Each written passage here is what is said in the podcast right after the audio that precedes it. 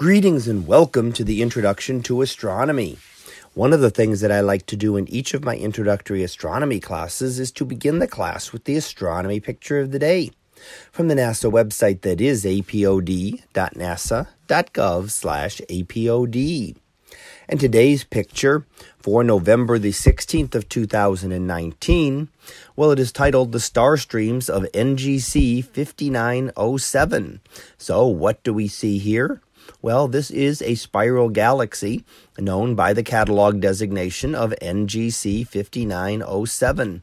And it is a spiral galaxy that we see edge on, and it stretches diagonally uh, from lower left to upper right in this image. And we see the spiral galaxy edge on because it is a very flattened object. Spiral galaxies are examples of disk galaxies or galaxies that have been flattened down to almost a pancake shape. So, very thin if you look at them edge on. And if you can look at them face on, then you see the distinct spiral arms swirling around and out from the center. Now, what we're looking at here is not specifically just the galaxy itself, but is all of these streamers around the galaxy. And you can see some various, uh, st- what we call star streams scattered around the galaxy. And these have to do with another galaxy that has been torn apart by this larger galaxy. And a smaller galaxy will orbit around a large galaxy, and we have this with our own Milky Way. We have a number of small galaxies which orbit the Milky Way. And when they get too close at times over many orbits, they can start to become tidally disrupted.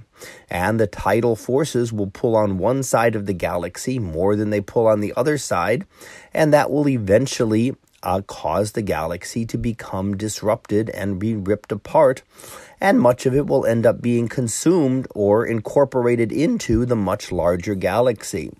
Now, we're generally used to tidal forces when we talk about the Earth, so we have the tidal forces of the moon pull on the Earth and pull on the water on one side of the Earth more than the other side and cause a tidal bulge in the water of Earth. And that's because the water flows. Uh, easier than the land. Land is not going to move very easy uh, under the tidal forces of the moon, but water will be able to flow much better. Here we're seeing on a much larger scale the tidal forces that can be associated with an entire galaxy. So they're able to pull a, another galaxy, a smaller galaxy, apart. And this is how we believe galaxies uh, will grow over time. So, large spiral galaxies likely did not just form the way they are, but have grown through uh, the cannibalizing of other galaxies. So, eating other small galaxies and incorporating their stars, their gas, their dust within the larger galaxy. So galaxies begin to grow over time through something like this, and this is a piece of evidence that we see for it, being able to find these streamers, the remnants of that small galaxy around the much larger one.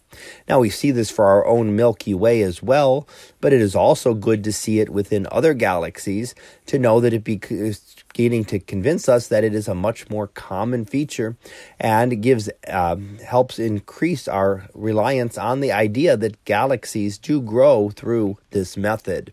So that was our picture of the day for November the 16th of 2019. It was titled The Star Streams of NGC 5907. We'll be back again tomorrow for the next picture, previewed to be Wise Young Stars. So we'll see what that is about tomorrow.